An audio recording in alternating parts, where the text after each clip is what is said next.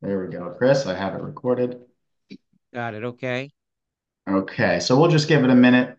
Uh, looks like that did allow some people to uh, fill in.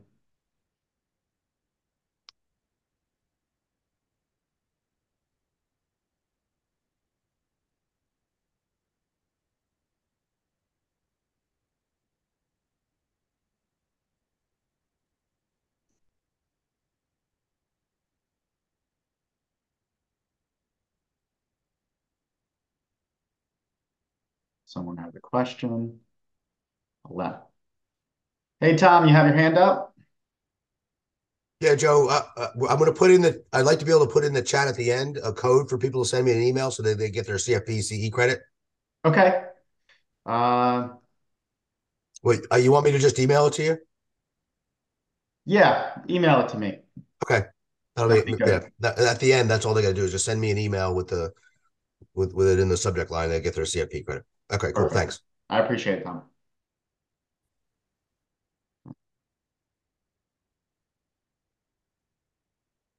Cool. There we go. Okay. I mean, we're five minutes past eight. I think more people will file in, but in the interest of time, I'll, I'll start this. So, um, welcome everybody. It's been uh, a long hiatus since our last meeting. I believe that occurred in November. So, welcome back. Uh, today we have Chris Whalen, who is from Chris Whalen CPA, a, a well-known local accountant, author, blogger, uh, and speaker. Chris has been an early adopter from uh, the accounting practice perspective to uh, crypto and crypto tax planning and, and, and advisory on that end. So, given everything that's going on with crypto, uh, it's a question that reoccurs all the time with my clients. We, we specifically don't handle crypto, uh, but uh, it's a question that keeps coming up, especially um, now that the, the large asset managers have approved a, a Bitcoin ETF. So, I think it's going to be a constant conversation we're having, and I think we need to be armed with all the facts. Uh, and Chris here is going to uh, give us some insightful information today. Uh, so I'll kick it over to you, Chris, and uh, go right ahead. Very well. Let me just say, uh, good before I share my screen. Good morning, everybody. Really appreciate all that are live here and anyone that's going to be watching after the fact. Um, and crypto is very, um, very interesting. A lot of people don't have a lot, very um, a thorough enough understanding of what's happening with it. And I think when it comes to estate planners and financial planners and tax prep, tax preparers, I think that we need to uh, to really understand a lot more to do our jobs the right way. So let me just share my sharing my screen and tell me if you could see it. Joe, looks good. Looks good to me. All right, great. Just a brief introduction. I'm Chris Whalen, CPA, of course. I've been licensed as a CPA for over 30 years. Uh, we're business and individual tax experts. We do, of course, we're a full service CPA firm, do everything that you would think a CPA firm should do. My motto is if you, we aren't working for you, then you aren't working at your best. You're almost there, but until you hire us, you can't be working at your fullest potential, of course. So, of course, there's uh, we have Q and A throughout. Always just add a, add a question in the chat. But I often say I'm going to give you so much A. There's going to be very little Q. So hopefully, I'm going to be thorough enough that you get a lot out of this. I hate coming to seminars where people are just throwing up information that's really just out of a, a book that we all could read. So hopefully, you're going to find this worthwhile. Little tax update. There's not a lot going on in 2023, but for some of our higher net worth clients, which we all deal with, we have some changes to the AMT. The exemption's higher, which is good. The estate tax exemption is higher, as you know. That's been going up since 2018. We still have the EV tax credit, which is important. We still have a solar credit. Now, the, the, the one thing I bring up to a lot of people are you taking enough charity? Now, I have a great blog post on this, and people ask me all the time what is a trigger for an audit? What can people take? We don't have receipts for everything. So I did a lot of research and I did this report. So let's just take a look at this all together. So this shows you income ranges on the left. And let's go to the right for a second. It shows the more money people make, the more percentage of them are giving to charity. So this makes perfect sense. But I want you to see the, the, the average here, the average column This is the 50% average of what people are giving in cash. As you can see, some of our clients are making a lot more than 100 or 200,000. So for example, my clients that are making a half a million dollars are always about in the $10,000 range. So we want to be reasonable, but we don't want to miss out on charitable deductions. I've only had one charity ever audited in my entire 37 year career. So this is something to talk to clients about, even, even if you're not a tax preparer. A lot of them are itemizing, but they're missing out on a, on a deduction that is that is not often looked at. So this is also anyone that wants this, I could send this memo to them if they want to share it to give people an idea. Again, these are 50% cash averages, and that's not even including non-cash. So someone in the $500,000 range might have a 10,000 of cash and 3,500 to 4,000 of non-cash that we put down for them. Just it's just important. Some of our clients are in the highest brackets, and so if we could save someone 37 cents on the dollar on 14 or 15,000 of itemized, it's well worth the discussion, I think. Now I don't now I don't care what you think of our former president. No matter how you view him, I always say, remember, this is very important. The end of 2025, his tax reductions expire. This is a very significant, it's coming around the corner. So what does this really mean? I think a lot of us have forgotten what this means. So I, I pulled up these two this comparison of individual rates here and what the top bracket is, but also what the what when the limit starts. So let's take a look. I think we've all been a little pampered the past few years. So look back in 2017, the 39.6% bracket started at 470,000. Now we have a rate, the highest rate's 37%. Look at the bottom, but that starts at 731,000. So we could all just do some quick math. Imagine how much tax we've all of us have been saving and this this is across the board. This is not a rich person's tax break. Everyone in every bracket has saved uh, a relative relatively the same amount of money. So this is important for planning purposes because it's less than two years away, and a lot of us a lot of us do work that is projected, right? So let's take a similar look at fiduciary. Same thing, top rates. What is it? Well, a lot of us deal with fiduciary returns, and we need to be start considering as we do long term planning to, to, if you take a look at this, we have 37% at the bottom here starting of an amount over 14,450. And so if you look at that, it's a tremendous savings, but we're going to have a really big tax bill unless unless we get this extended. Of course, there's no guarantee. And all of us, of course, all of us are aware of this. Back in 2017, the taxable estate was 5.4 million. And of course, it's been increasing since 18. But look, but just imagine at the end of 25, we go from 14 million back to 5.4 million. This is, of course, for all of our companies that are looking to sell. We have succession plans in place. So a lot of us have to be considering this um, because people are still alive and they were doing plans for them. But we, but if they live through after 2025, there could be a dramatically different plan in place for a lot of, uh, especially the small business owners which these rate which these increases really helped, as we know. Yeah, let's go back to this. Okay, so let's. I'm going to give you some thoughts on reversion to the old rates. So any estate or income tax, financial advising, commercial deal should now have these rate rate reversions heavily considered, as impact usually is for many years. 2026 is right around the corner, right? Many financial advisors provide long-term monthly net income after tax cash flow budgets for retirement. Be sure your proprietary in-house systems have these changes programmed in, right? Because a lot of times we have Merrill or other companies have law, you know, well, forecasting systems, and a lot of times their their tax the tax numbers are not brought up to speed. So just make sure as we're projecting out to 26, where we're now adjusting for that chart I showed you a moment ago. All right, so let's get into crypto a little bit. So on the 1040, everybody, we have right on page one, which means it's very significant. They have a, a question about digital assets, right? You see here, we have to answer yes or no, and I'll give you that wording.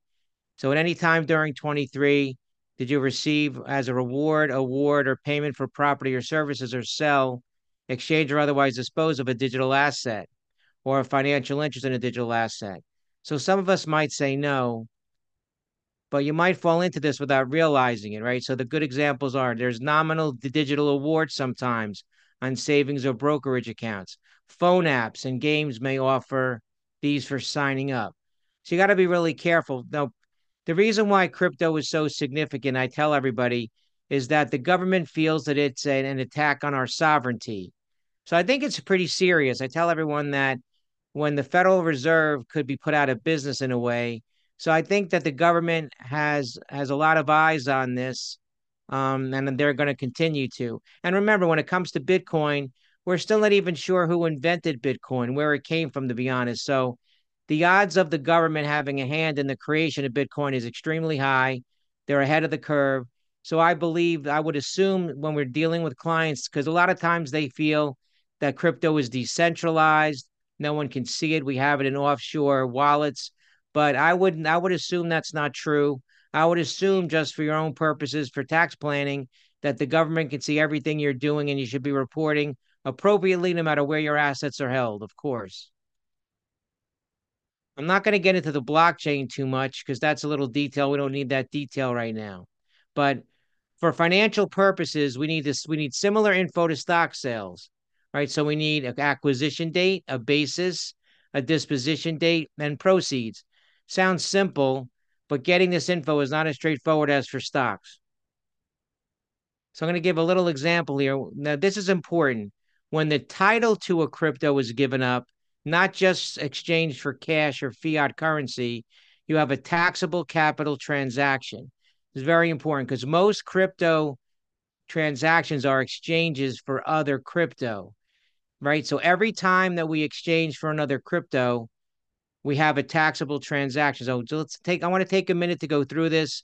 Might look a little busy, but it's a really good example of what of, of how we deal with crypto. So on January 1st, 23, we purchased a Bitcoin for $200,000. We had cash for that. So our basis in that is $200,000. There's no gain or loss because we just purchased it. All right, so we have 200,000. Now on February 1st, we want we we we we have Ethereum. That's the symbol here on February 1st. Okay? And so we bought we we bought 10 of those and we we exchanged them for the Bitcoin we had. So see, there's no cash here on the second line. The fair market value of that's 250. So what does this mean? This means that we bought Bitcoin for 200,000. The Bitcoin went up to 250,000 and we feel that's topped out. So we bought a th- we exchanged that for Ethereum. So look at our here we have a capital gain. The original basis of the Bitcoin is 200,000. We got 250,000 of the Ethereum. We have a gain of 50,000 the ending basis is 250. So see, there's no cash there at all, but this transaction must go on the tax return. Now, now this next line on March 1st, we we bought we exchanged the Ethereum for XRP, but here we had a significant drop in value. So we only got $75,000 worth of XRP for the Ethereum that we originally exchanged for 250. So we see just like a stock, we have to keep track of the basis. That's a $175,000 loss the ending basis is 75, right? So we have the, now at the same the same day I cash it out for currency. I cash out my 75,000. So in this case, I have 75,000 of fair market value at that moment. The basis is 75.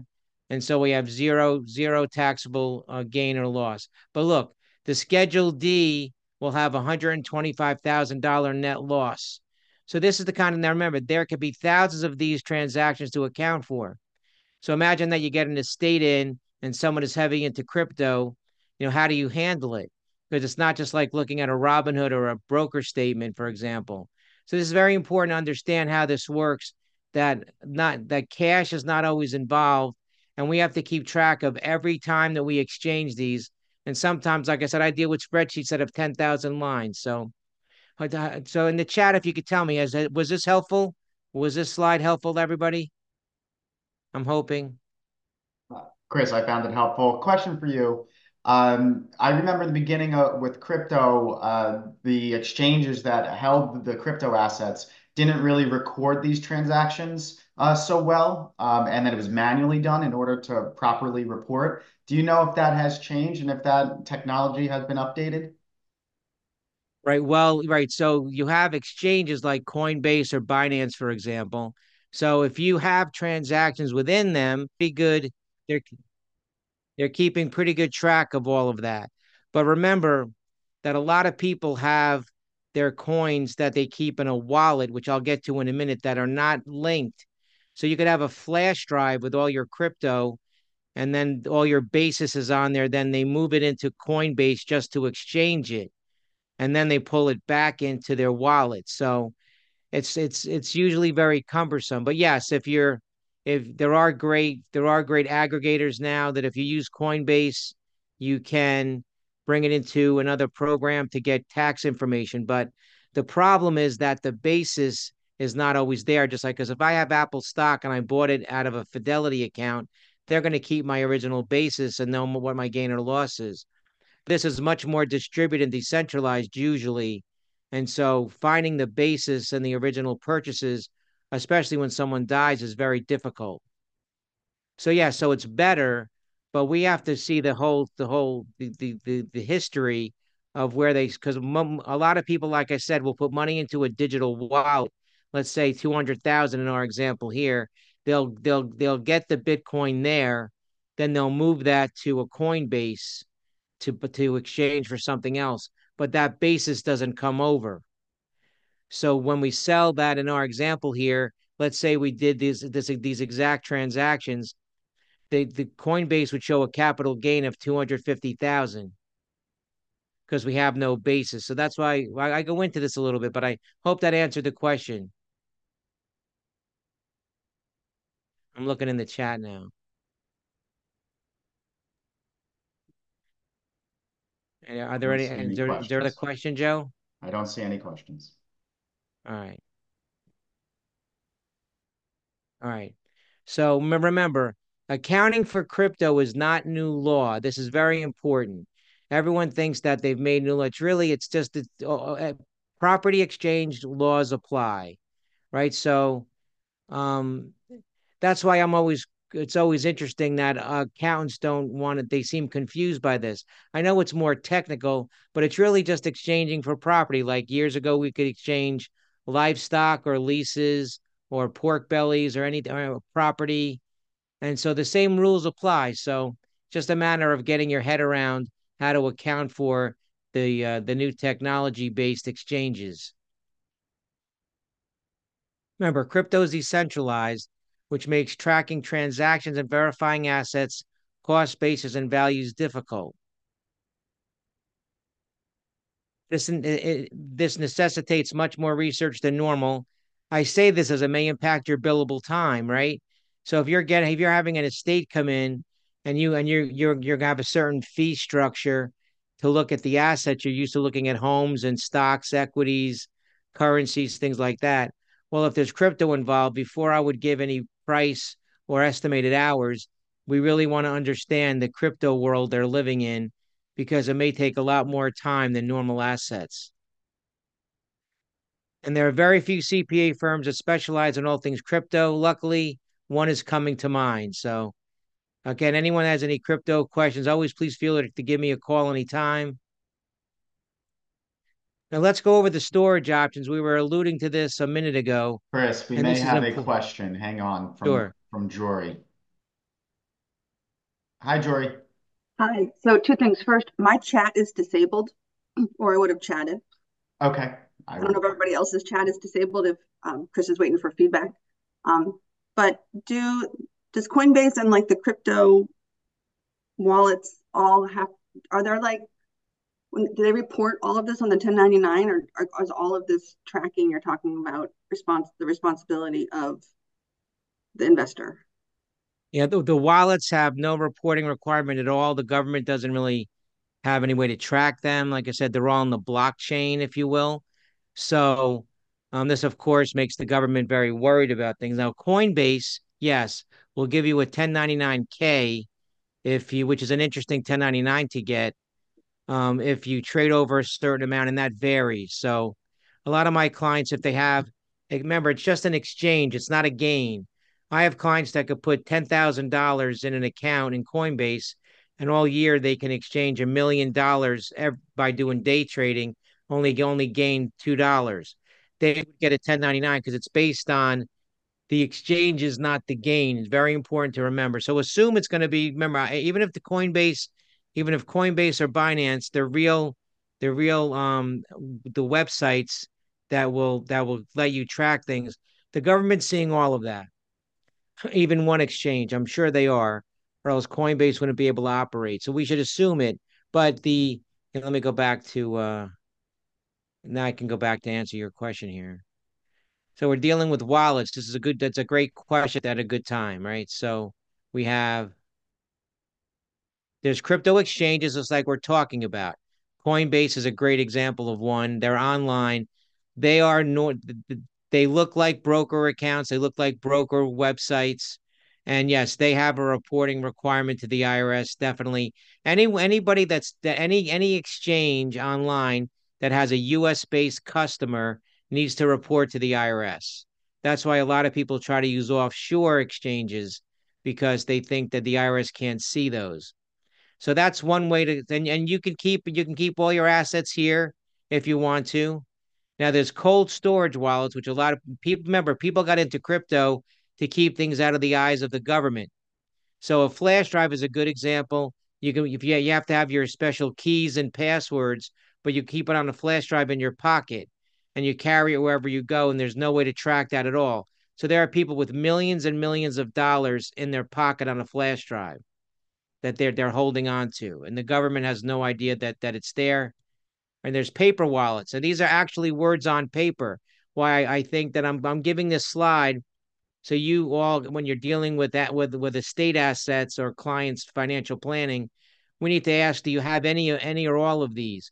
Because there are people that have have a pad of paper with everything written down. There could be a million dollars in a spiral notebook of people with the information of where the of, of where the where on the so you get on the blockchain, it gives you all the passwords, right? So there's hot crypto wallets, which are flash drives that are linked to software. So these are less secure, if you will, but you can have it on a flash drive and and they can go back and forth to Coinbase quickly, like we talked about before. Let's say I have Bitcoin on my flash drive and I want to exchange it for something in Coinbase. I can move it to Coinbase quick, do an exchange, and bring that and leave it, leave my Coinbase empty and bring it back to my my hot crypto wallet. And that hot crypto wallet itself is not really traceable. But this just gives a good good ideas or what we need to worry about in terms of tax planning or financial planning. Because what if you have someone that passes away that has has a myriad of these? It's it's not like a cash account at Bank of America. So that's why I think sometimes the intake that I do, I have a whole questionnaire based on what we need to know about all of this, which I think a lot of you might want to might want to adopt, or at least at least have clients check a box that there is no crypto to worry about. Because I just see liability in the future, right? Where we have estate planners and they're distributing assets and they don't really know how this works. And you have people coming back to them saying, How do you know what the value was? How do you know share as a beneficiary was? So that's why I'm just that's why I stick to this slide um, as much as I'm doing right now because it's so everyone can take a quick look and digest it. So remember, if you want to access your crypto more quickly, you choose a crypto exchange or a hot wallet. If you'd like to focus more on security and storing crypto offline, cold storage or paper wallets are ideal options. So what I've what I've have some attorneys are doing when we do a will, I say you should ca- if someone's keeping things in a paper wallet or a flash drive, we need to have that information maybe in a separate codicil in the will so we know how we can get to it because sometimes these things die with the person as we know just like a safe combination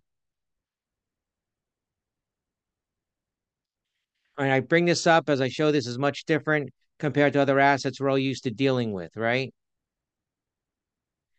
So we can all see how tracking of these assets, their values, and their transactions is very cumbersome. Crypto was invented with secrecy and decentralization in mind.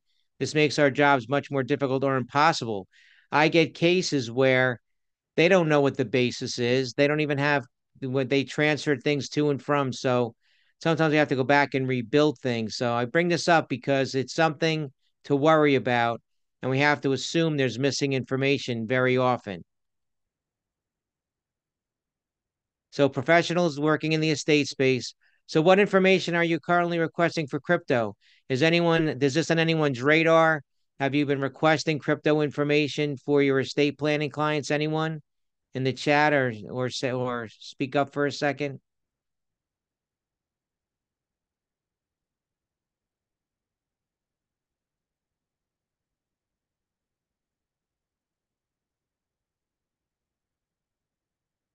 I think was someone talking? Let's look at the chat. Yeah, I'm not seeing anything. You could you could raise your hand if you want to speak, and I could I could allow you to speak. Um, or you could pop it into the chat. Everyone should have access. Okay, and Jory says here, if you can see it in the chat, that most of Yeah, I got it. Okay, good. So the chat is working. Got okay, great.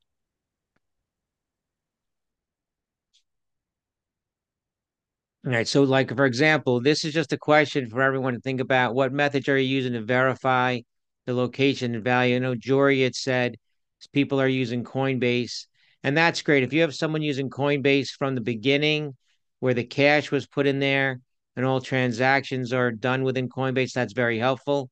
But remember, a lot of people are using wallets as well, um, hot and cold wallets. So I think we have to make sure because a lot of times people are moving from a wallet to Coinbase, and then the basis is not there. So we really need to ask specific questions as to the, their history of crypto transactions from the beginning and where they started and where they ended, right?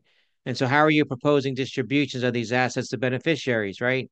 So, crypto is interesting. How are we going to get how are we going to get the crypto out of the Coinbase and get it distributed? It's not as simple as doing an you know a transfer form from T Rowe to Fidelity. So important things to think about that we need to be prepared to uh, tell our clients about. All right. So I said it might be advisable to include wording or addendums for wills and trusts about this. That includes that includes the decentralized info, right? Many of us have intake forms for various clients and engagements. Any of us that request asset information needs to now include very specific crypto asset information requests. And valuing crypto is usually much harder than traditional assets. Consider a disclaimer and engagement letters, right? We this is very this is a whole new Wild West territory. We're not sure where if we do an estate plan or where we're just we're marshaling assets and things like that, we have to let people know right what the value is, what the beneficiaries get. We have to be very, very, very certain with the crypto that we're right you know where where are you going to get the fair market value? What is the source? It's not like the it's not like the wall street journal go look at a you know the dow jones today. So it's important things to consider about about about about what we're doing and how this might bring liabilities on that we didn't think about. So we've all been given canned answers when asked how to safeguard assets. Crypto gives us much more complex answers to provide. So what do we tell somebody to how to safeguard the assets when it's in a spiral notebook or in a flash drive in their pocket. You know, so it just it just adds more to our work and more to our care to give clients proper advice, I think. I just want to show this last slide here. So there's different ways to use crypto, like we talked about earlier. When we dispose of a crypto, either for more crypto for cash, that's a capital gain, as we see here. But remember, there's other ways that people are using crypto we need to ask. Sometimes they're mining, staking, or they do airdrops. So I'm not going to get into what those are, but people can use their crypto as collateral, for example, in staking, and they can make an interest on that. And that interest is taxable, but it might come in the in, in the form of coins. So it's a very interesting world. A lot of people are having capital gains at the same time they're staking and so we really need to get a handle on what the clients are doing, whether it be their living or for their estate, for their estate plan. Hope you found this worthwhile. Email me your contact information. Please, I put my info in the chat. Subscribe to my blog to stay updated. And are there any questions? I'll see if there's any questions, but I, I'll, uh, I have a question for you, Chris. So I understand from a tax reporting standpoint, having an exchange is helpful because they they they collect the information, the basis, and the, the buys and sells. But that's also in direct conflict with the, you know the the safety of the exchange, and that's why a lot of people put it on, uh, I guess, a flash drive or or that cold storage. Um, what what do you recommend to clients? Um, what what is best uh, to get both of those benefits, if there is anything like that? Could, could you repeat that one more time? So there's the benefit of being on the exchange is that it records a lot of the transactions, right? And then you have right. the the buys and the sells. Um, but some say that exchanges aren't as secure as holding your crypto in a wallet or, or cold storage. Right. Or, so is there a way to do both, to have this security, but also have the reporting requirements without having to manually do it? No, if you no, if you have a wallet, if you do everything in your wallet, you have to keep track of it. And there's some software that'll help you a little bit, but no matter what, the moment that you put it into like for there are ways to take your wallet and put it into an aggregator, it's called online, but then of course it's online, and of course anyone could possibly see that. So if if if uh, remember there there's a there's a number of different types of crypto investors, right? Some of them don't care some of them treat it like an investment, like stock investment. They don't care if the government sees it, they're going to report it anyway. And then you have half of them who are very secretive. So it all depends on your client's mentality. As Jory had said, oh, their their client works in Coinbase. That's great. That's like having a Fidelity account. Right. Um, so it all depends on the client that you have. But if you have someone that wants to be very secretive, which a lot of people are that way, I get half of my clients they want to keep everything on their cold wallets all the time. And that those are the ones that that are really we have to look at for current tax planning because we have to make sure they're reporting correctly. And sometimes they're not so forthcoming. Did I answer the question? Yes, absolutely. Um, a couple thoughts in the chat. So Jory asks about uh, your thoughts on the new crypto ETFs, uh, and Tom is also asking about the the airdrop piece. If you could explain a little bit more there. Right. So an ETF, right, is more of a an exchange traded fund. So just think of it like an index type fund, right? So it's wanting to to to make investments for you into different cryptos, and you're going to hopefully get the, the the benefit of of tracking multiple cryptos at the same time to have a, a more even distributed gain over time. So it's really so there's also futures contracts for digital currency, similar to what we know future contracts to be. So so it's so it's really it helps. So they're like you know you know there are clients you have where they they don't want to they don't want to invest in individual stocks. They'll say find me the best mutual funds or the best um or the best index funds, right? So that's what it's like. So it's for people who want to be in the crypto space but don't want to spend the time to find the exact crypto to to uh to, they don't want to find they don't want to find exact crypto to invest in. Got it. Right. So an airdrop is is a marketing technique. That's what an airdrop is usually thought of as. It's a marketing strategy. You know, for new companies that want to raise awareness. So if you do something, if you are participate in something with them, they'll give you some of their coins for free. Um, that, that that's that's the main way that that crypto is airdrop is used. You know, so it's so right. So, so it's an it's a token you get based on online activity. And again, that's something like we talked about before. That might come from a game or an app, like we mentioned before. This is exactly what I'm talking about. You might have done something you don't know, and there's there's a there's a token sitting in an account in your name. You didn't even know that you're you're dealing with crypto now. Right. Does that make sense? Makes perfect sense. There, there's a few things in the chat uh, from Jason and Lynn if you wanted to take a look at their uh, their questions. Sure. All right. If a taxpayer owns crypto on a thumb drive and gets locked out, bricked, or even physically loses the thumb drive, can they make use of some kind of loss of the value of the coin on that thumb drive?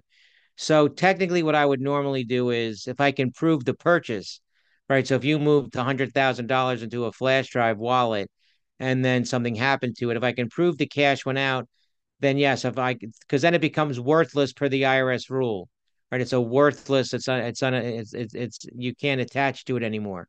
So yeah, so I would normally take that as a capital loss because it because it's it's it's irretrievable technically. Now the IRS could come back and say, well, how do we know you don't have the codes? That's why when crypto is not on it, the, the crypto itself still has a value. It's not like a stock went to zero.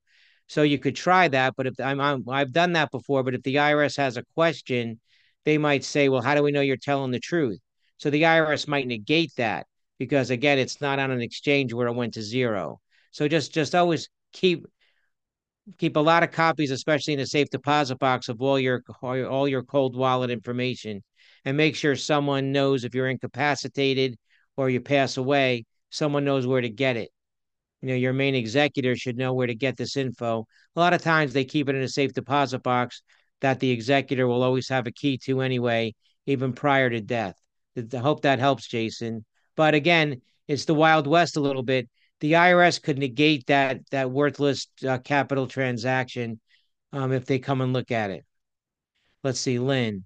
The transactions the IRS is looking for not only include exchanges of types of crypto, also payments made to or from people for transactions. So if someone is paid in crypto, there's gross receipts potentially. Yes.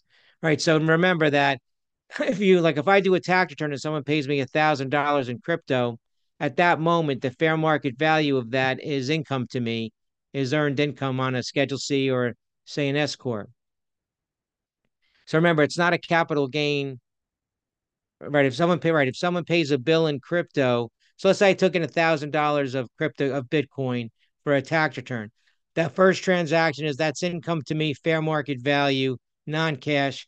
It goes to my top line. Now, now I have an inventory of Bitcoin. excuse me, for a thousand dollars basis. So let's say that I pay my utility bill for for fifteen hundred dollars because Bitcoin went up. So not only do I have a thousand dollar expense of, of for utilities, but now I have a five hundred dollar capital gain.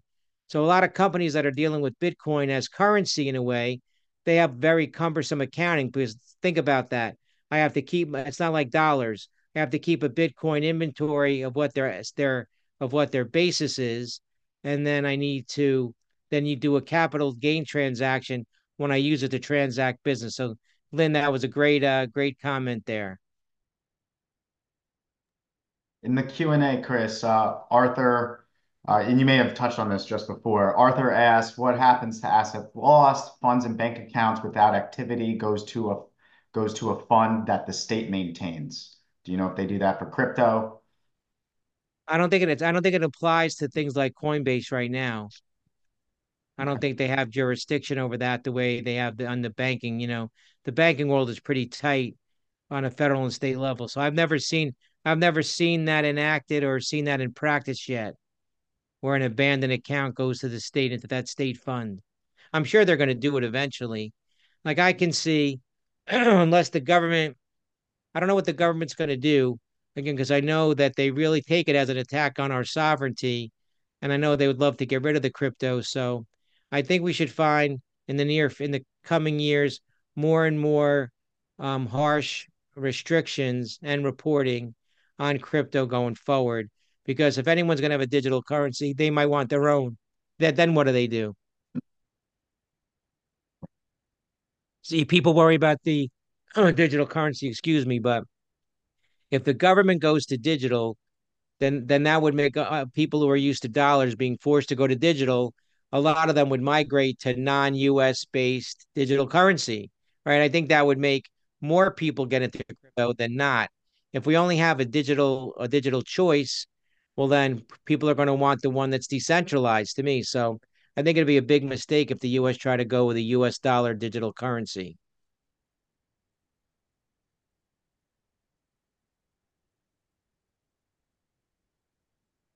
We need a few more minutes here. We have another question.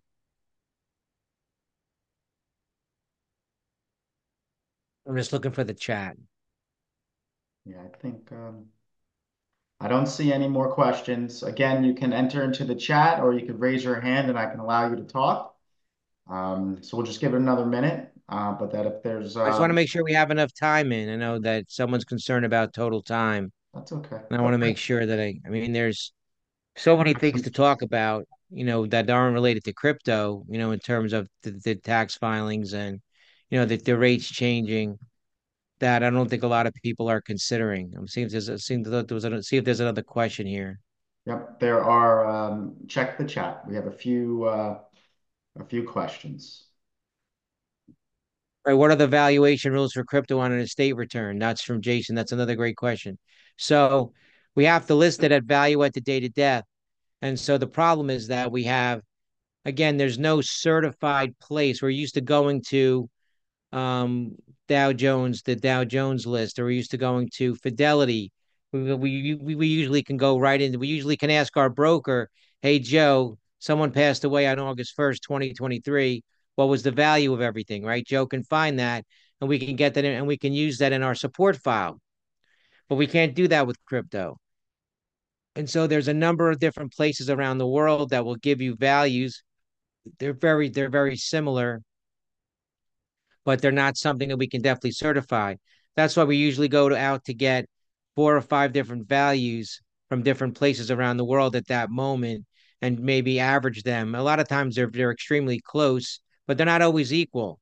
So that's interesting, right? So if we have something in Hong Kong that says five dollars and something in the U.S. that says four ninety five, what do we do? Right? But again, it's the Wild West. So, so I would I would get as many valuations as I can. Of course, because we're dealing with beneficiaries, we're dealing with estate tax. I'd want to have as much support as I can to, to come up with an aggregated average. I hope that helps. That that's what I normally do when I'm dealing with this and from an estate state work. Um, so I have as much support in my file. But it's interesting. Again, it gives us extra work to do.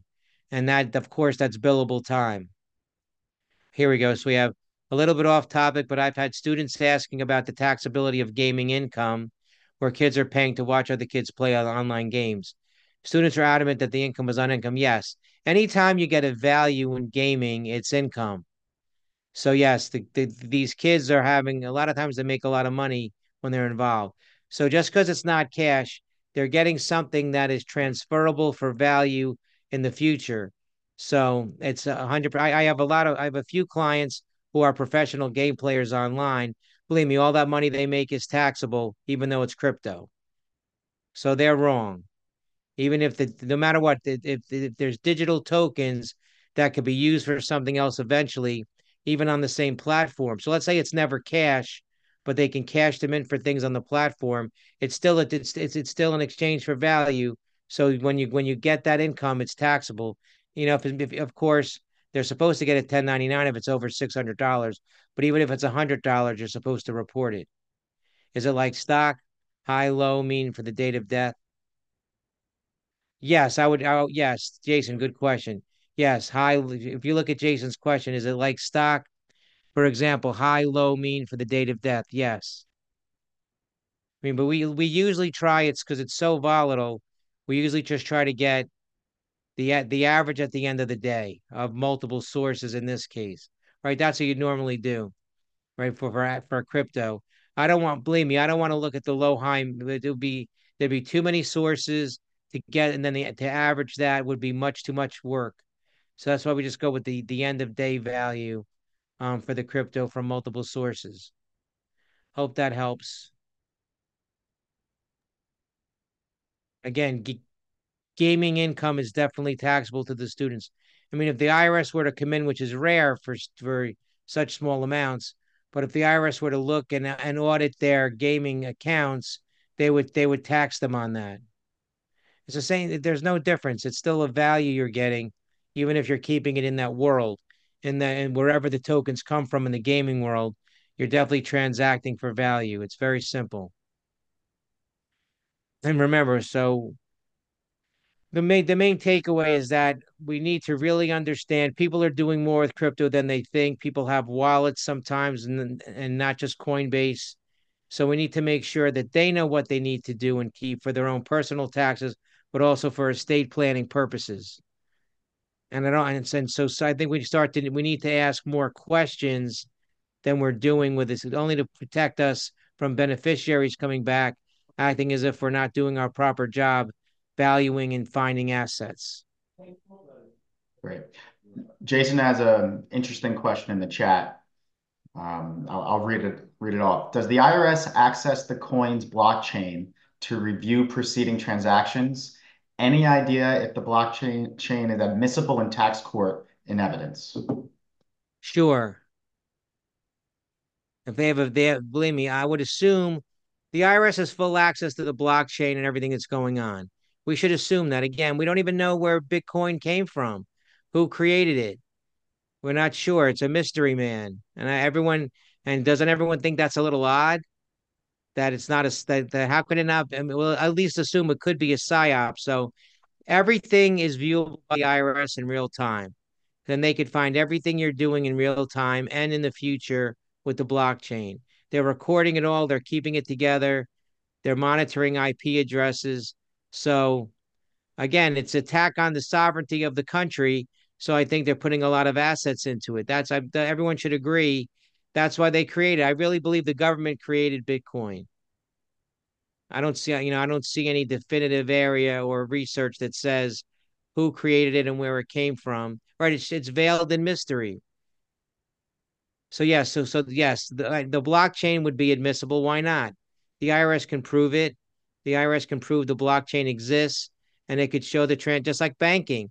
If the IRS can trace transfers to and from other countries, various banks, Soviet Union, all over the world, they can make the blockchain stick in a court case. I'm sure. Jason, I hope that that answered the question, at least from my opinion. Okay, great. I don't see any other questions, Chris. Um, so we can wrap this up unless you uh, had anything else you wanted to leave us with. Well, just the last thing is, I know I've said it many times. The clients need to know that there is no hiding place. I know I've said it many times, but people think that they're they're able to hide assets and hide hide things, even things, even to get things on a flash drive had to come from a computer remember the paper wallet might be the closest thing to protection, but then you still are on the blockchain. So let them know if they think they're hiding assets on remote servers in Russia, they're not. And then they then they get into a specific tax evasion jail time problem because they're purposely doing it and transacting and they're not reporting their worldwide income. So just let people know that it's traceable 100% of the time, most likely at least that helps us with our liability in the future when people make mistakes and do the wrong things. Great. Well, thank you, Chris. Um, I have two announcements to make for the rest of the group. One, for those uh, seeking CFP credit, please email Tom Duffy uh, your CFP ID so that he can give you credit for it. Um, and then secondly, our next meeting is February 15th, uh, the Federal Corporate Transparency Act by John Strohmeyer. This is another Zoom. It's during lunchtime. So this is new this year. It's our first lunchtime Zoom. Um, would love for everyone to attend. attend. Um, but other than that, thank you, Chris. Really appreciate it. Very inform informative and insightful. Um, and if anybody has any questions, Chris uh, posted up his contact information, so feel free to reach out. Okay. Thank you, everybody. All right, Chris. Thank you very much. Have a great day.